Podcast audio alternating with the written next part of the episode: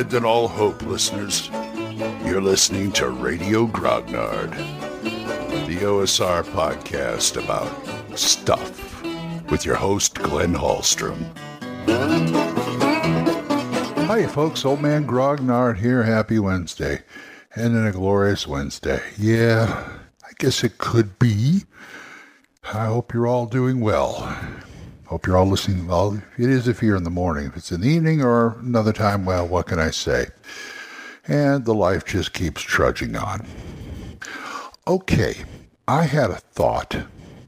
And I had one of those, well, what I'm going to talk about is gaming on the run. You know, I've talked about this before, making a gaming kit and, you know, having it.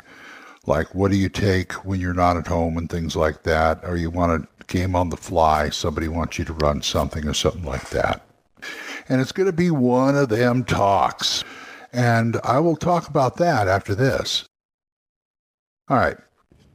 Well, I had a revelation, a moment. I had a moment, and I will work up to that. First of all, I want to talk about, I've talked before about, you know, having your rule set. Set your rule set that you always use on the road or whatever or all the time.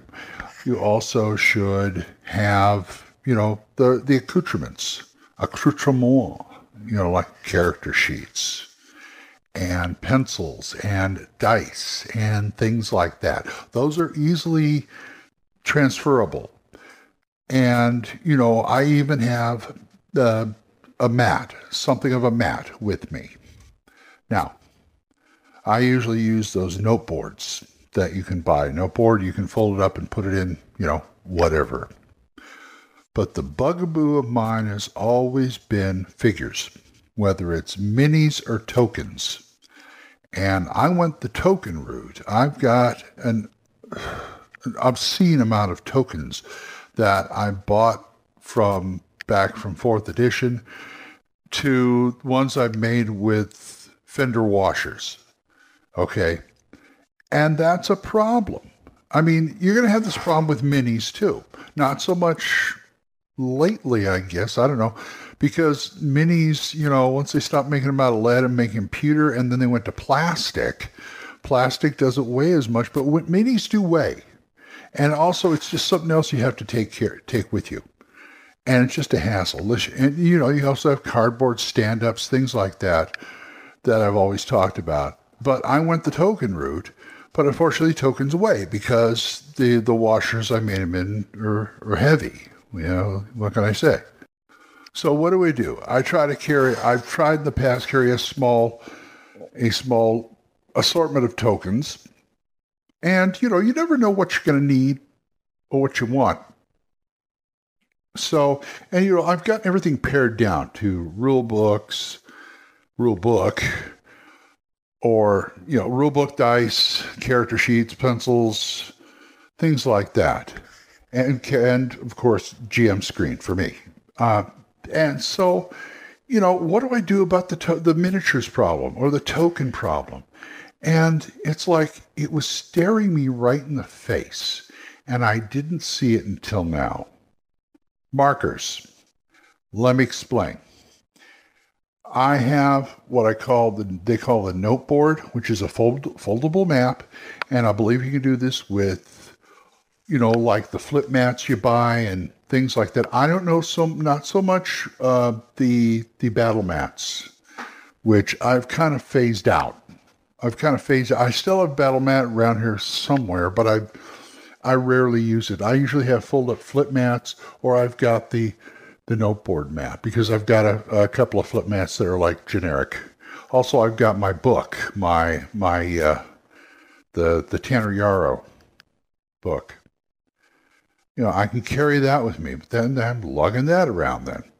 So, what I was thinking of is markers. Say I pull out a flip mat or my fold-out map, and I take my wet erase markers, and I mark, you know, I'm okay, here's the room, here's where you guys are, blah, blah, blah, blah, blah. And instead of having tokens, I have a combination. I use wet erase markers. The players each use a dry erase marker. Have a set of wet erase markers for you to lay stuff down so it doesn't get messed with. You know, somebody can go, you know, brush their hand on it and take care of part of your dungeon if it's dry erase. But you do it in wet erase. Have them do it in dry erase. They'll just pick whatever color their character is and just draw a dot or a circle on there. You draw dots and circles on there for monsters. You can move them very easily.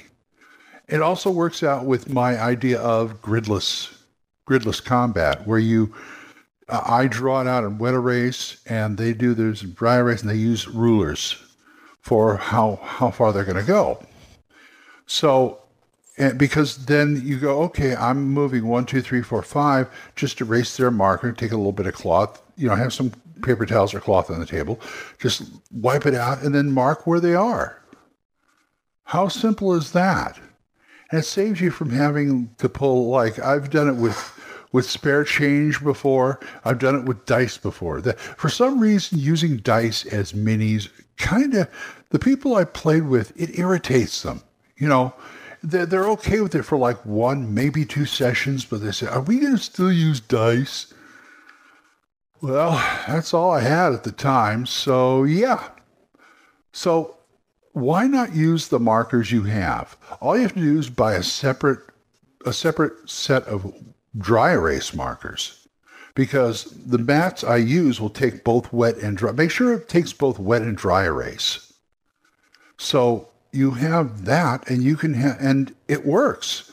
That way, all you have to do is carry another set of markers with you, and then, you know, and, you know, if you'd only have like one color that everybody has to share or something like that, just have them mark their characters like first initial or something, or their first initial or something to designate that character.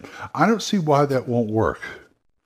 If you're out and about, you know, out in the field, and somebody wants to play some D&D or whatever game you're playing, hey, I got the stuff right here. I'm set up for Savage Worlds myself.